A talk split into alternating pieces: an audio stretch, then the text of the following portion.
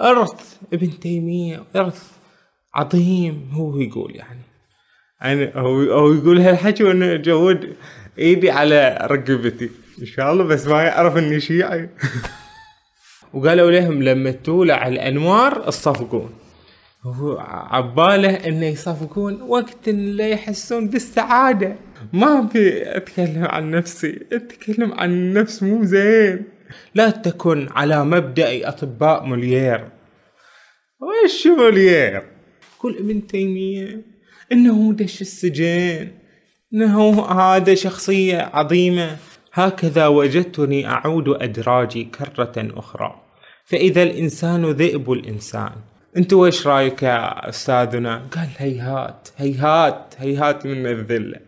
أسوأ نموذج شيعي أجيبه. إنزين خلينا نعطيك نموذج شيعي حليو لا ما أبي. ليش ما تبيه لأن ما يرضيني. أن يرضيني ويرضي هويتي ويرضي قناعاتي.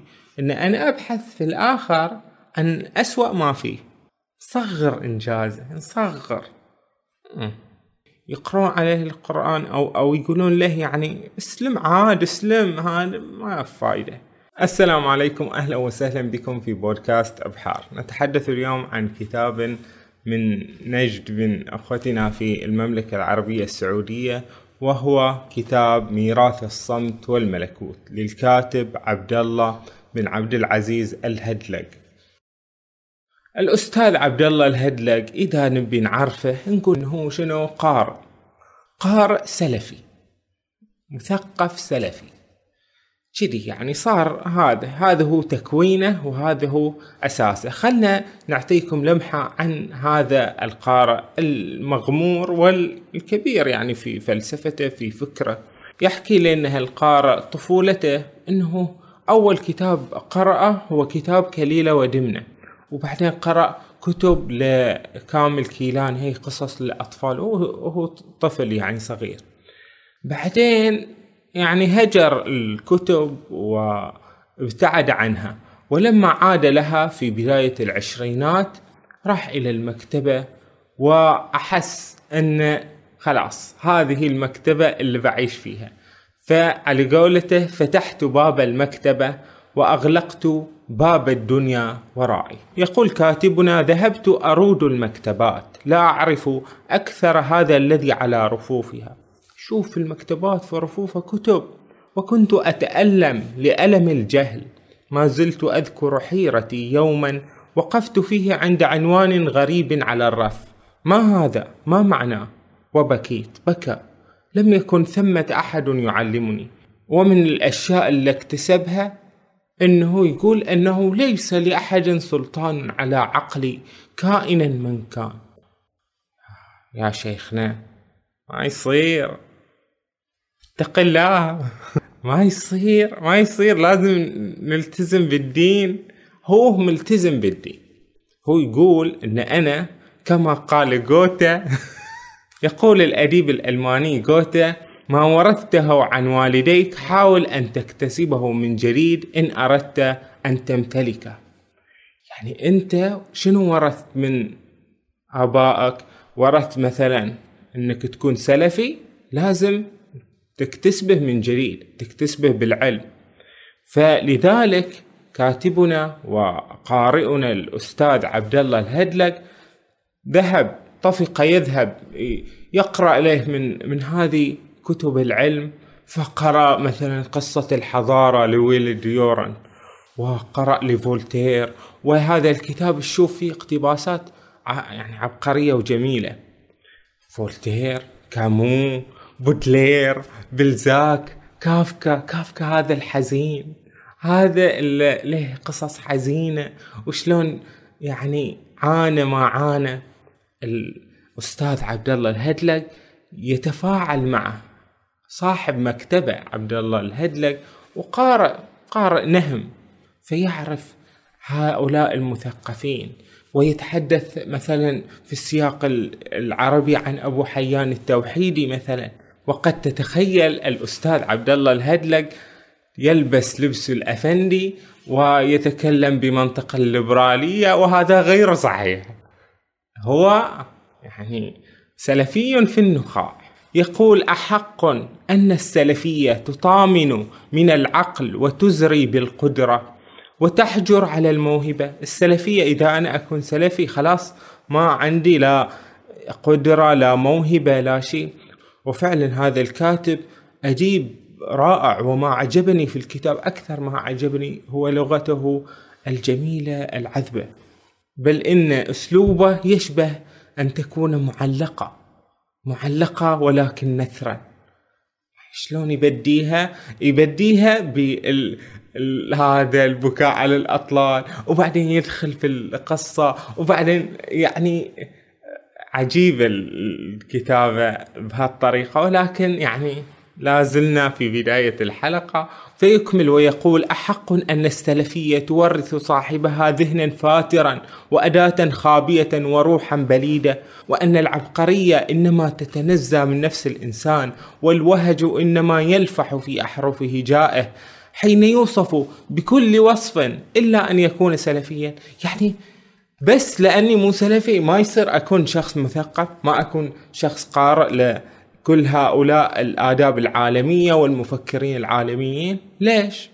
أحق أن السلفية تأسر محط النظر فلا يبرح القرطاس الأصفر وتطمس مجال البهاء فلا يعود الجمال ينفذ إلى مأرب الفؤاد فهي قدر المحرومين. قدر المحرومين من لذاذات العقول. ومدارج الثقافة ومطارح الجمال. يعني شنو؟ يعني إحنا إذا كنا سلفية بنكون محرومين من ان إحنا نتذوق الجمال الأدبي الفكر. انت وش رأيك يا أستاذنا؟ قال هيهات هيهات هيهات من الذل. مستحيل إن أخلي أحد يذلني. لم أحب أن يذلني أحد أنا السلفي اذلالا معرفيا. ما أبغي أحد يذلني. هذا الإذلال معرفي أنا أعرف باللي ليكم هذا أكثر منكم. فلذلك قال لقد حاولت من خلال مشروع الثقافي الصغير أن أفند هذا الشغب الصبياني البليد الذي يلصقه أراذل أهل المعرفة بهذه السلفية المباركة. فجعلت قلمي وأيامي على بساطة تجربتي وقفا على هذا المشروع. أردت أن أثبت أن السلفية تحسن أشياء كثيرة إن هي أرادت وأنها ليست تطامن من العقل ولا تورث صاحبها ذهنا فاترا وأنها ليست بقدر المحرومين من لذاذات العقول وأن الإبداع طوع قلم الكاتب إن هو استعد دون أن يستطيل على الرب والدين ويتهاون بالأصول والمعتقدات. يقول ممكن أن الإنسان السلفي يكون أفضل أديب وأفضل قارئ يقرأ لكل الأدب العالمي والفكر العالمي ويكون سيده أصلا بعد أفضل منه. زين بس أهم شيء إنه هو شو ما يتعدى على الجناب الإلهي. أنتون مسوين صورة نمطية للمثقف. المثقف لازم يكون شوي ويكفر باقي عليها شوية ويكفر. ويقعد يجدف في الدين ويلبس لبس المثقفين كذي. لا أنا بلحية السلفي وبثوبه القصيرة أستطيع أن أعبر عن المثقف. نعم يمكن ذلك. طبعا كاتبنا نشأ في يعني مجتمعه النجدي وتأثر بعلماء في نجد الشيخ بكر أبو زيد والشيخ ابن عقيل الظاهري و كثير من الناس ولكن أكثر من أثروا عليه هو أستاذه عالم الجزيرة الشيخ منه تتوقعون حمد الجاسر مؤرخ الجزيرة العربية بمجلته مجلة العرب يعني شخص ذرف على المئة سنة وقام بإنجاز فكري وعلمي لم يقم به آلاف الناس. وسر تعلق كاتبنا بالمؤرخ حمد الجاسر هو أنه صار جاره يعني أنه جاوره وتعرف عليه والتقى به وجلس معه كثيرا. فعبد الله الهدلق هو من أولئك محبي الفكر والعلم وهؤلاء يشعرون بالاغتراب الروحي كما قال هو عن نفسه. إن أشعر بالاغتراب الروحي من كثر ما أنا أعيش في عالم من الكتب من الفكر من هكذا. ولكن إذا رحت للناس اللي حوالي ما حد ما حد يشاركني هالاهتمامات. كأني عايش برا العالم. أما لما شاف المؤرخ حمد الجاسر شافه أستاذ قامة علمية كبيرة. شافه وذاك عمره في الثمانين وهو يعني عضو في كثير من المجامع العلمية في الوطن العربي فكان ينظر إليه كأستاذ وقامة كبرى. طبعا هو كاتبني دائما يقول وشو؟ ما أبي أتكلم عن نفسي أتكلم عن النفس مو زين مو زين. حتى في بداية هذا كتابه يقول هذا الذي لم يكن شيئا مذكورا في سورة الإنسان هل أتى على الإنسان حين من الدهر؟ لم يكن شيئا مذكورا. يقول هذا اللي ما كان شيء مذكورا. ويحه يريد أن يذكر كذي. زين خفف عن روحك كاتبنا. يعني نعرف أن جيل الصحوة الإسلامية تشددوا واجد على روحهم يعني. ارفق بنفسك شوي. وهذا ما سنجده في يعني مشروع عبد الله الهدلق الفكري. فقام يتحدث كاتبنا عبد الله الهدلق عن ذكرياته مع شيخ الجزيرة حمد الجاسر وعن أفكاره وعن اللي عنده من علم وذكريات بعد يعني. وهو يحب يستمع يتعلم. ترى كاتبنا عبد الله الهدلق يعني يعشق كتب السير الذاتية. يبحث عن سير الناس. يبغى يعرف يعني شخصيات كذي نبيلة. يبحث عن شخصيات كاملة. مقياسه في النجاح عشان يقيم شخصية يباها خمسة وتسعين بالمئة. يباها في يعني أرقى هام الذرة أفضل حال. من هو هذا اللي في أرقى هام الذرة؟ من هو النموذج له؟ النموذج هو الشيخ ابن تيمية. الشيخ ابن تيمية هو شنو؟ قدوته في الحياة. فيقول إنه ليمر بي اسم العالم والعالم فلا آكاد آبف به وإيش يعني؟ هذا العالم ذاك العالم. ثم يمر بي ذكر ابن تيمية فيأخذني شيء لا أتبين مأتاه. نحن ما أحوجنا بين الفينة والأخرى إلى أن نقلب النظر كثيرا في منازع هذه العبقرية الفذة وإلى أن نعمل الفكر طويلا. في اجتلاء هذا الإرث الذي امتن الله به على عباده في هذه الأعصر المتأخرة. إرث ابن تيمية إرث عظيم هو يقول يعني. أنا هو يقول هالحكي وأنا جود إيدي على رقبتي. إن شاء الله بس ما يعرف إني شيعي. يقول كثير من تراث شيخ الإسلام لا يبتدأ به وإنما ينتهى إليه. فالعلوم يأخذ بعضها بحجز بعض. يعني هذا تراثه ضخم كبير الكثير من الكتب. زين وكتب عميقة. زين فممكن أحدهم واحد شوي يعني بيتعلم وهو توه توه ضعيف في هالأمور. يعلق بسمعه أول ما يسلك طريق العلم. اسم هذا العلم الكبير ابن تيمية. وما لتراثه من الأهمية البالغة. فيغوص في عمقه وهو لما يتعلم السباحة على شاطئه بعد. فيؤذيه ذلك كثيرا. يقول أنت ما هذا بحر محيط. وأنت ما تعرف تسبح بتغرق. ما تعرف ليه. روح. خلي التعلم لين إحنا اللي شوي غزرنا شوي في هالأمور. زينة بعد قال ان رأيت إن ابن تيمية لما يرد على أهل الفرق المخالفة نفس هذولاك الشيعة الشيعة أو الصوفية زين أرباب الأهواء المضلة يبالغ كثيرا في عرض معارفة. يقول أنا أعرف بال يعرفونه وازيد بعد. أعرف بهم من مذهبهم بعد. وما يحسنه من علوم هؤلاء. من كذي هو بعد أخذ الفكرة إنه يقول أنا بعد لازم وشو أتعلم علوم الآخر عشان أقدر أغلبهم. هذا. انه وشو إن أكون فوقهم. أعرف أعرف بعلومهم منهم بعد. كذي. زين هذا تفكير كل ابن تيمية. إنه دش السجن. إنه هذا شخصية عظيمة.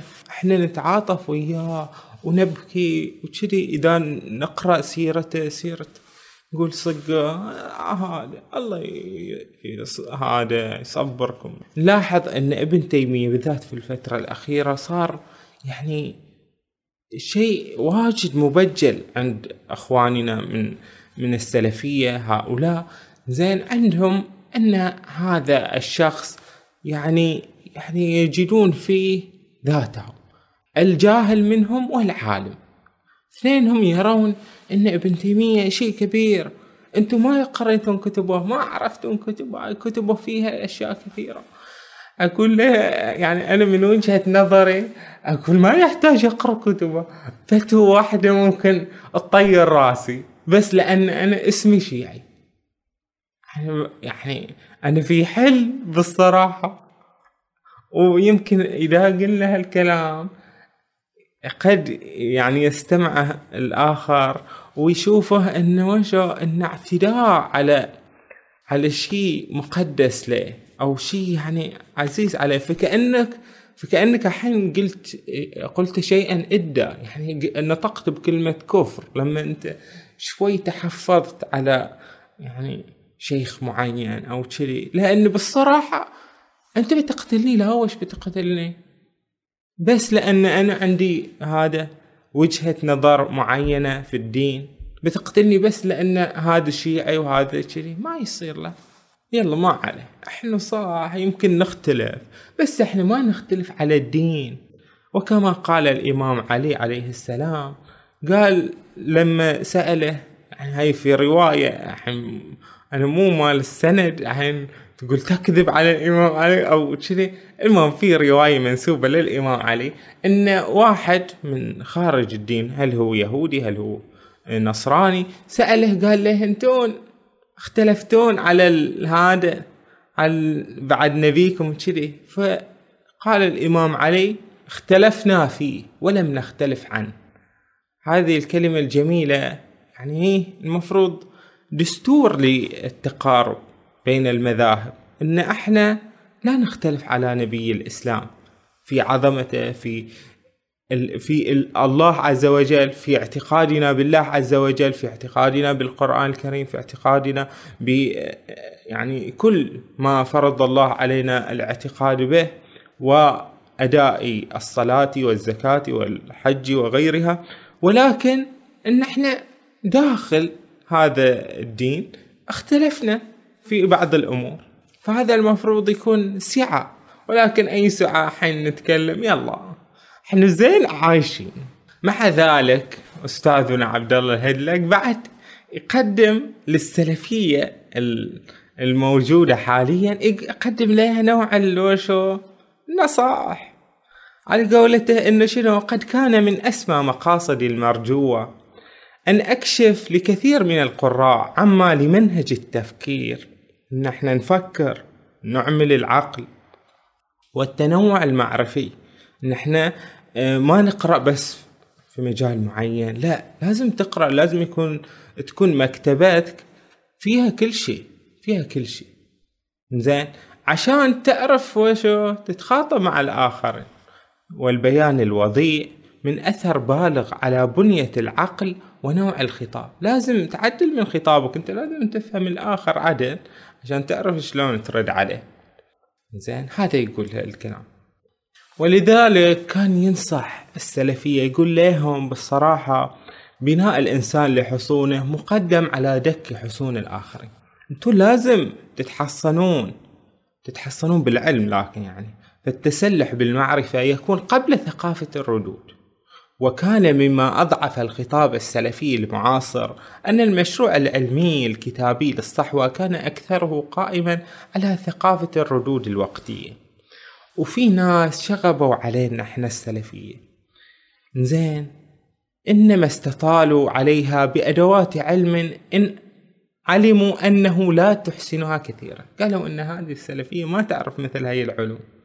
منطق المادروش أصبحت أقدامهم ترتاد مساحات معرفية لا تطرقها أقدامنا فبلغوا منا شئنا أم أبينا. بلغوا منا.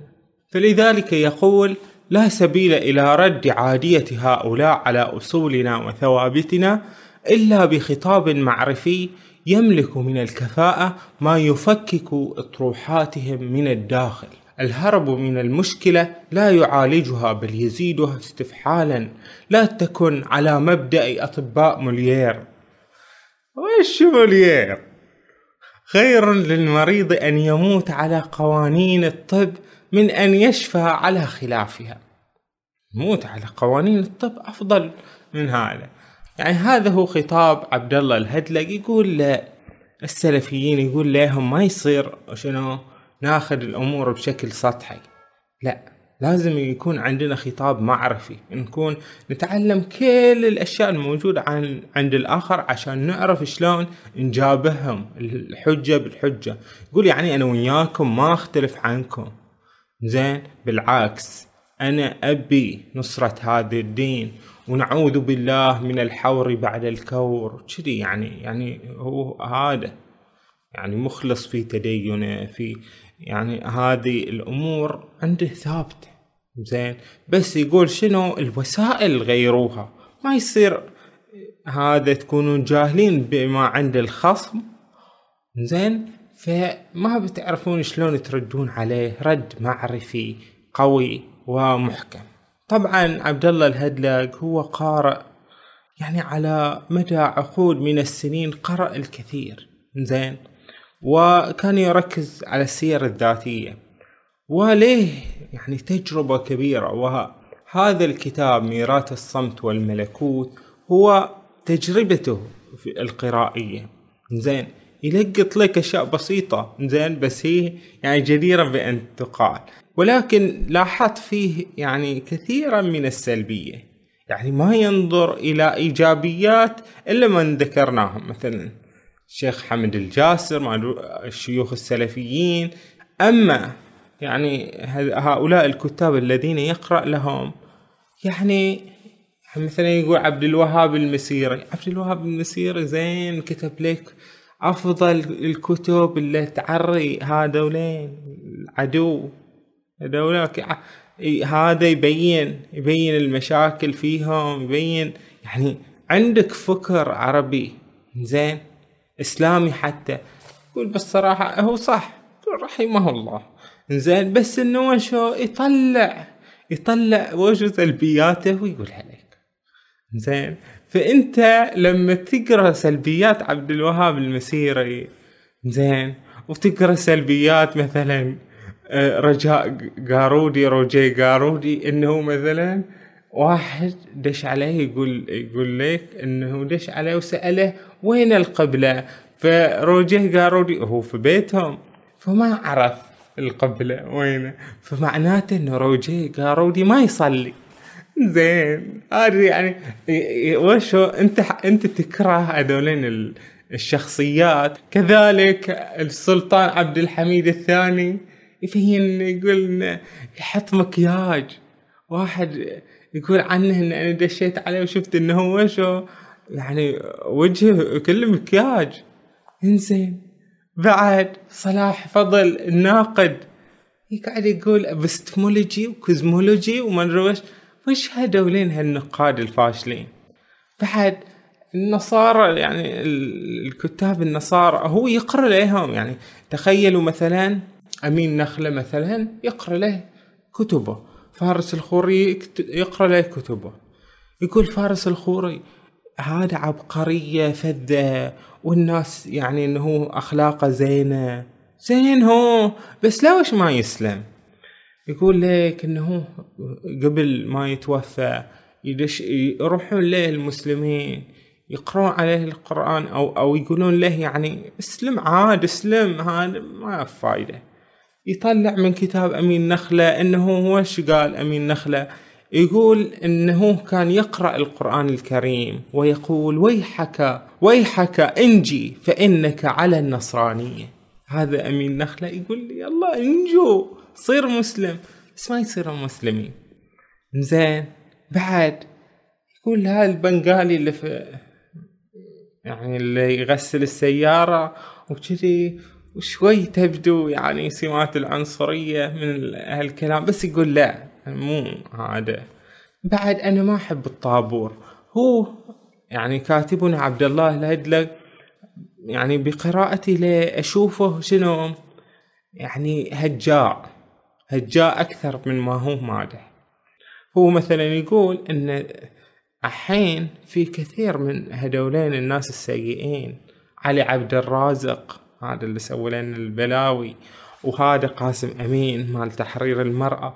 إذا يبدون كلامهم يبدون بسم الله الرحمن الرحيم والصلاة على النبي كذا يبدون كتبهم كذا فلماذا هؤلاء المتلبرلون الآن يشنعون على الناس حينما يعني يبدون كلامهم بسم الله الرحمن الرحيم والصلاة على النبي ومثل هذا الكلام الطيب اللي لازم انت تقوله.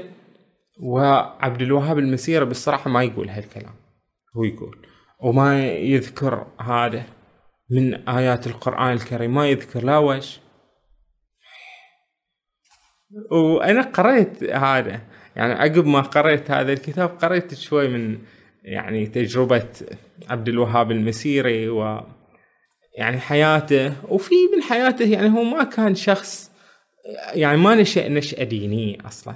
هو يقول عبد الله الهدلق يقول لو أنهم تعلموا تراث الشيخ ابن تيمية كان تغير حالهم. إنزين هم ما تعلموا تراث الشيخ ابن تيمية. أنت تعلمت تراث هذا. الشيخ ابن تيمية قدم يعني شيء يربو على ما قدموا قدموا له قدموا. هاي الكتب اللي قدموها هاي مو شيء هذا مو شيء سهل. وشيء يعني تراث هذا وهوية.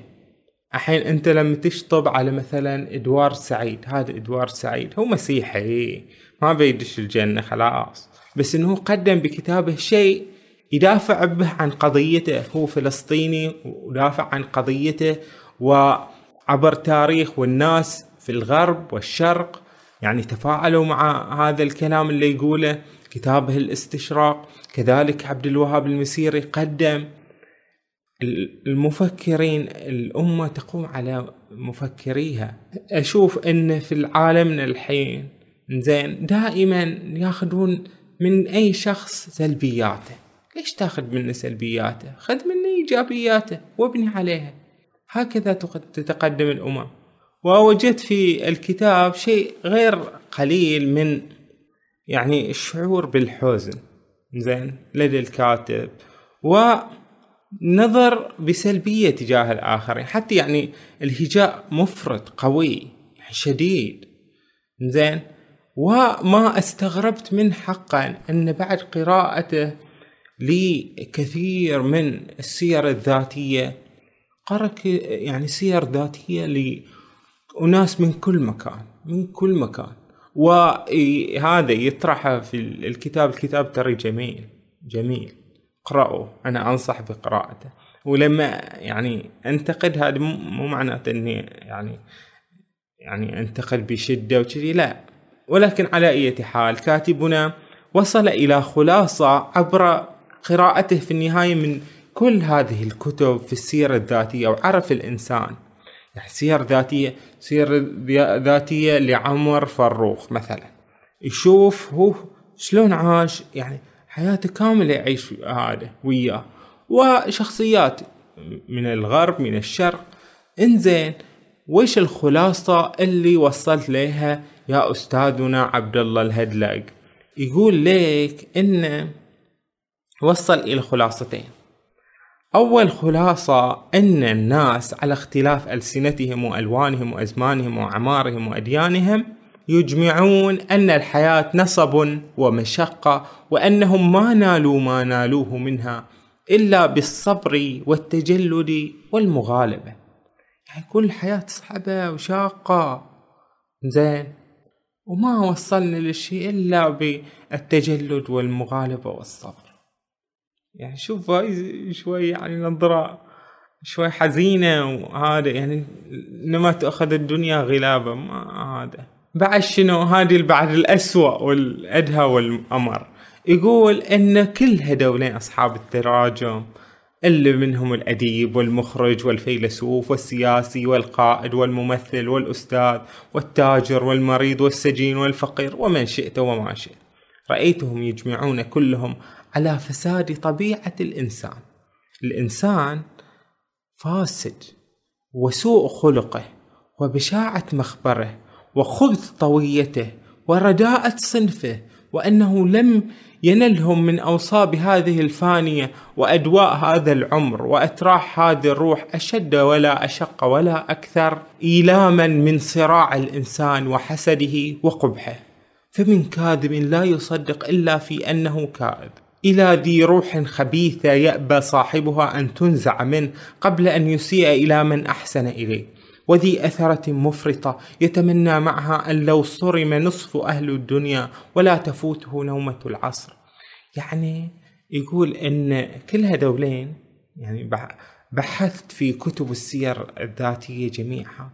زين ورأيت واستخلصت أن هذا الإنسان فاسد موبوء الخلقة يعني يعني ذيب ذيب هالإنسان. ما يتعاشر. ويعني هذا من أشد الخلاصات يعني سلبية وقتامة وسوداوية. الإنسان للناس تأنس بالإنسان. يعني الإنسان يأنس بالإنسان. نقول لك حتى الأطفال ما ينطاقوا. أطفال تشوفه يسوي أحيانا فيه خبث من الطوية أكثر من الكبار حتى. هذا يعني حين الدين أحباب الله وهذول ما يتحاسبون وكذي. فلذلك يقول الكاتب هكذا وجدتني أعود أدراجي كرة أخرى. فإذا الإنسان ذئب الإنسان يفري أخاه فريا شديدا. وإذا الحياة هي الحياة تلد بنيها ثم تعود فتختل لهم. وتفعل بهم ما تفعل القطة الغادرة بصغارها العمي العاجزين. فبئس الناس وبئس الحياة. هي ما أدري نظرة حزينة واجد. و... وأنا بالطبع لا أوافق هالشيء. وإذا كان لي يعني رد على الكاتب أنه ترفق. يعني الحياة فيها من السعادة والناس فيها من الخير. الناس ما هم يعني مثاليين. أنت تبحث عن المثالي في الناس. المثالية غير موجودة في الناس. يعني كل يؤخذ منه ويرد إلا صاحب هذا القبر. أنتم ترون. فالنبي الأنبياء الأئمة كما نعتقد نحن هم معصومين. زين أما غيرهم فليس معصوما. فكما يقول نابغتكم الذبياني وهو من شعراء الجزيرة العربية في الجاهلية يقول ولست بمستبق أخا لا تلمه على شعث. أي الرجال المهذب؟ لا تلوم أخوك على شعث. على شوية. هذا بلاء يعني هذا يسويها. كل إنسان يخطئ ويسوي مشاكل وهذه الإنسان بهالطريقة. أي الرجال مهذب أي واحد اللي عنده تهذيب سواء في الأخلاق في اللبس في ال... لا أحد يعني مهذب بهذه الطريقة.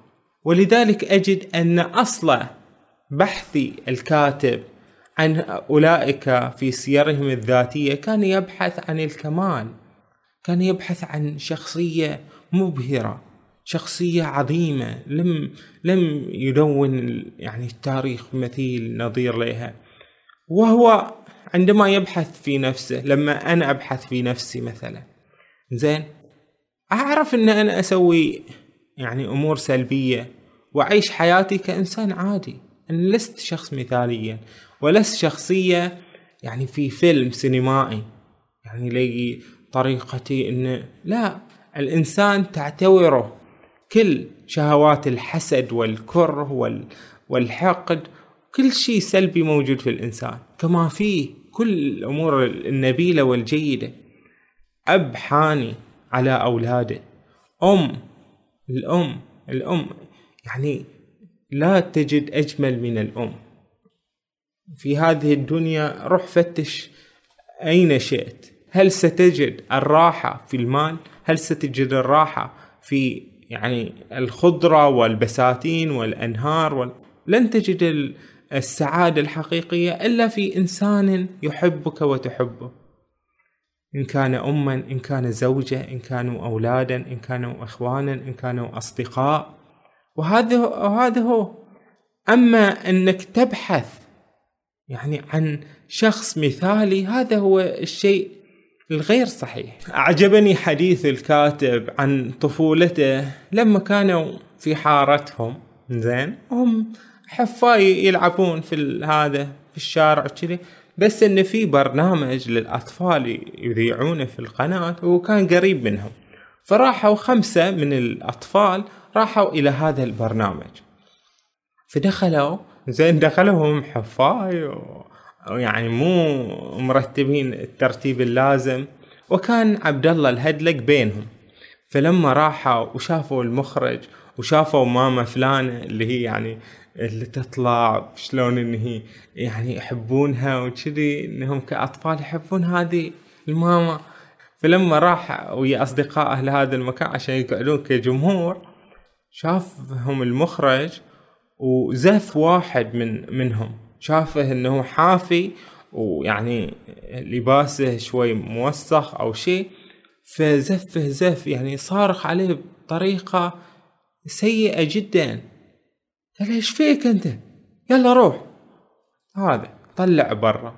وشاف هذه ماما فلانة جايبة ولدها ولدها حاطتنه يعني في كرسي متربع وش حلاوته زين وسحلتها كلش مكشرة كلش. ما تطيقهم ولا شيء ولا لها يعني خلق لأحد. فلما بدأ هذا البرنامج وقعدوا هؤلاء في مقاعدهم وقالوا لهم لما تولع الأنوار الصفقون هو عباله إنه يصفقون وقت اللي يحسون بالسعادة. فلما بدأ البرنامج شاف شلون هذه الماما اللي كانت مقطبة حواجبها ومكشرة عن أنيابها صارت كحمل وديع آه، أمام الكاميرا. هذا الأطفال. كذي بهالطريقه فأثرت في هذه التجربة لتقول له كيف هو زيف الإعلام وزيف الناس وشلون هم قاعدين يمثلون على الناس إنهم أناس طيبون وناس هذا وإن الطيبة ليست فيهم. كذلك هو باعتباره أديب زين وعنده أصدقاء. يقول لهم أنا ترى أديب وزين ما يعطونه وجه. كلهم إيش يعني؟ هذا. يعني ما أنت أديب أديب. وإذا قال كلمة قوية ما يسمعونها. فسوف صديقه مقلب قال عبد الله الهدلق لصديقه ما أروع ما قال شكسبير. أجمل ما في اللوحة الإنسان الذي يتأملها. قال شوف شوف قول شكسبير شنو؟ شفت إذا في لوحة؟ لأجمل من هذه اللوحة هو الإنسان الذي يتأملها. يقول لصديقه. فصديقه هذا المعجب بشكسبير ومعجب بالاقتباسات العالمية يعني أخذت هذه الكلمة بعيدا. قال عجيبة الكلمة عجيبة ممتازة. فقال له قال له لا شكسبير قالها ولا عرفها. هاي كلمتي أصلا. يلا يعني أنا زين. زين؟ لا. قلت كلمة زينة. قال لا كلمة زينة. هذا. كلمة مو لهناك بالصراحة. من كذي في عالمنا إحنا نحارب الناجح عشان يفشل. ما نبي أحد ينجح. نستكثر على الواحد إنه سوى إنجاز. صغر إنجازه نصغر. هل هو حسد في في يعني مستشري في أمتنا؟ هل هو يعني رغبة في إن إحنا بس نتخلف كذي؟ ما أدري. يضرب أمثلة من مصر يقول إنه شكوكو هذا هو رقاص أو شيء يعني يسوي أشياء يعني تضرب الناس هذا في زمانه. زين وأتوقع الحين ما حد يعرفه. هذا يدل إنه هذا كان نجم اول نجم. زين هذا النجم. وقريته اللي كان يسكن فيها كلهم شكوكو شكوكو كذي. فقريته هذه فيها مثلا منه شيخ جليل ذكر اسمه. وهذا الشيخ ما حد يعرفه إلا صاحب المغسلة. بس ما حد يعرفه. وهذا قدر وجه كل صاحب علم صاحب شنو ما حيدري به يقول لك الشيخ محمد دراز توفى فما كتبوا عنه في الجريدة إلا في صفحة كلش يعني في زاوية صغيرة إن هذا توفى. وفي الصفحة الأولى الراقصة الفلانية توفت. شلون؟ فكاتبنا يتأسف شلون يعامل هؤلاء العلماء اللي هم لديهم الكثير من العلم شلون يعيشون حياة من الخمول في الذكر وإن ما حد يعرفهم وحد يقدرهم. ولكن عزاء المفكرين والعلماء إنهم يعني الحين توفى توفى الشيخ عبد الله دراز وتوفت هذه الرقاصة. هذه الرقاصة ما حد بعدين خلاص بي بي بيتكلم عنها. ولكن هذا الشيخ وهذا العالم وهذا يظل كتبه وتظل أفكاره ويتعلم عليه الناس وهو متوفى في قبره. يتعلم عليه الناس ويذكرونه ويتطور به الفكر. فكل صاحب علم كل صاحب فكر يبقى في الزمن. يعني الزمن كفيل بأن يظهره لا أن يخفيه. أما كل يعني شخص تافه يعني يظهر لنا الحين في ال social media تشوفون شنو؟ التافهين هم الغالبين. بس هذه تفاهتهم تظل لفترة محدودة. الناس تهتم بهم لفترة معينة. ولنقل ان هي لفترة حياتهم. وفي الزمن حتى مو لفترة حياتهم فترة من حياتهم. شوف هذا مثلا آه، كمراهق يحبونه بس يكبر شوي ما يحبونه. وتشوف إن الناس تتغير ذوقها بسرعة. شوي يستمعون لهذا من يصير شوي ممل خلاص يشيلونه. بس العالم لا يظل يظل علمه لوقت أطول. أيضا كاتبنا ذم الصوفية ذما يعني مقذعا. و يعني قد لا يكون بذاك الإنصاف. إنك لما مثلا تذكر السيد البدوي هذا المبجل لدى صوفية مصر زين؟ فتذكر عنه إيش دور في التاريخ أسوأ رواية ممكن تكون إنه وشو دش المسجد وسوى شيء يعني فظيع في المسجد زين؟ الحين هذه الرواية من هو اللي ذكرها؟ كذي. يعني حتى لن تعدم من التاريخ. زين روايات تذم أو يعني شنيعة منسوبة لهذا لأي أشخاص. لشخصية مثلا حتى الشيخ ابن تيمية. ولكن الباحث المنصف ما يروح يدور يبحبش في شنو سيئات الآخرين. وإيش هو أسوأ اللي عندكم زين جيبه. جيبه خلنا نحطه عندنا. وإيش هو أسوأ شيء؟ أسوأ نموذج شيعي جيبه أسوأ نموذج شيعي جيبه زين خلنا نعطيك نموذج شيعي حلو لا ما أبي. ليش ما تبيه لأنه ما يرضيني. أن يرضيني ويرضي هويتي ويرضي قناعاتي. أن أنا أبحث في الآخر عن أسوأ ما فيه. أدور هذا يعني إذا شفت واحد سباب شتام. إيه إيه جيبه. هذا الشيعي. شفتوا؟ هذا شيعي. ليش؟ لأنه هو شنو؟ هو يحسسني إن أنا صح. يحسسني إن أنا صح لأن أنا يعني في تكويني أشوف إن أنا صح والباقيين لازم يكونون غلط ولازم يكونون أشبه بالكفار. فالله يصلح الحال إن شاء الله. الأستاذ عبد الله الهدلق يعني قارئ كبير وقامة فكرية ولذلك أنا أتحدث عن كتابه. لأوصل هذا يعني الكلام في يعني نقاش هادئ وبسيط. زين وهذا ليس نقدا ليس نقدا لاذعا وليس هجوما لا ابدا. إحنا نتحدث هذا يعني كأنها سواليف. زين للكاتب ولمن قرأ كتابه ولمن يعني داخل هذا السياق الفكري. لعل الثقافة تجمعنا شيئا ما. زين؟ والثقافة والفكر. زين؟ إذا ما كان له حصيلة إنه يجعلك تعرف أن الإنسان أخو الإنسان وأن الإنسان شخص متشابه. يعني ألم تكسبك معرفة السير الذاتية؟ أن الناس ضعفاء. أن الناس يعني قريبون منك يعني بأقرب مما تتوقع. فليش تظن أن لم يهدي الله سوانا؟ أن أن ما في إلا هذه الطريق. أن ما في إلا أنا. يعني أن كلهم خلاص هالكون ذاهبون وناس سيئون يبغون الوبال لنا يبغون الشنآن لنا. ليش؟ وليش إحنا ننظر إليهم نظرة العدو والأعداء والخصوم؟ ابدا.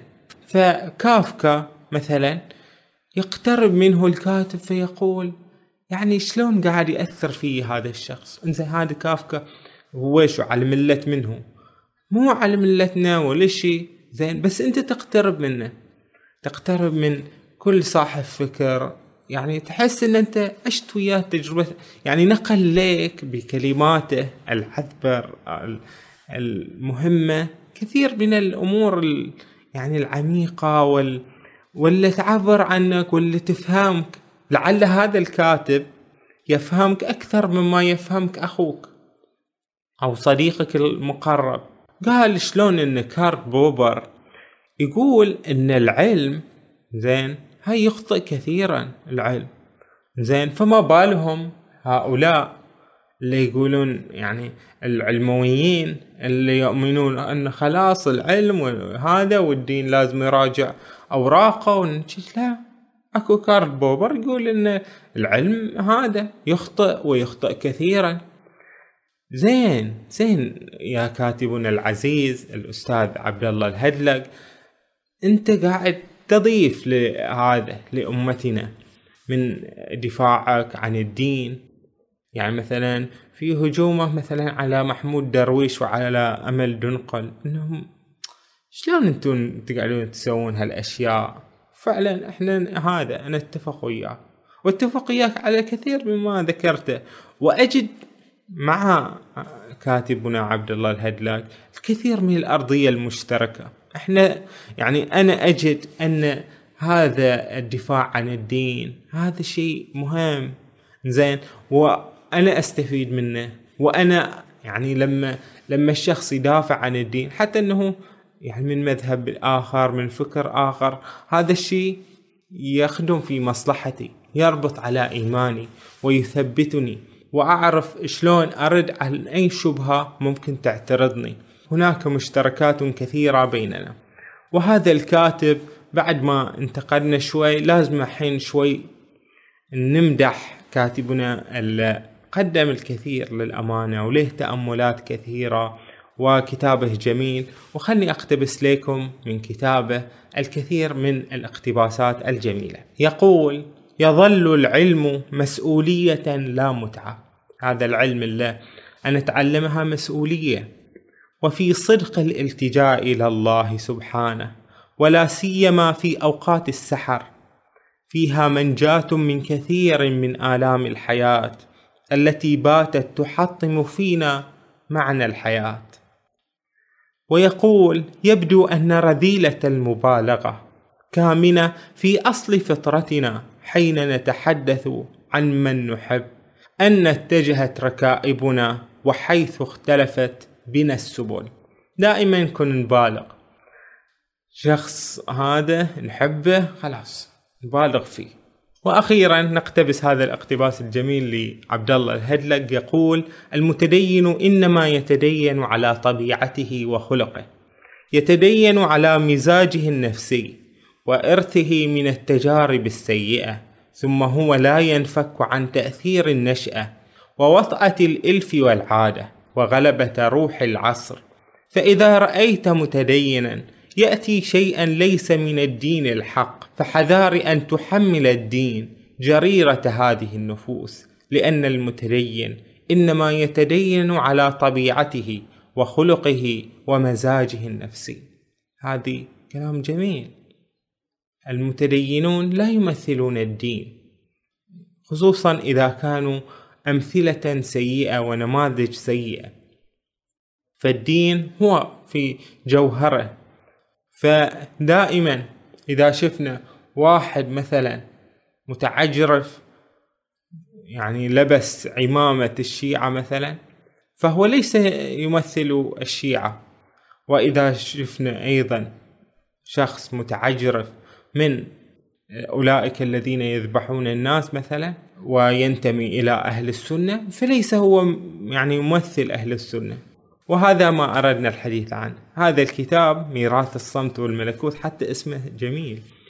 كان عبد الله الهدلك صامت وما زال صامتا. يعني ما له إلا هذا الكتاب الموجز إلا يعني يضع فيه بإسهاب تجربته في القراءة وفي الحياة. وهي تجربة جميلة وجديرة بالمناقشة والبحث. وأتمنى أن تكون هذه الحلقة خفيفة على كل من يوافقها ومن يعارضها ومن يعني إحنا مجرد نتناقش ولا ولا نسيء إلى أي أحد وإلى أي شخصية دينية.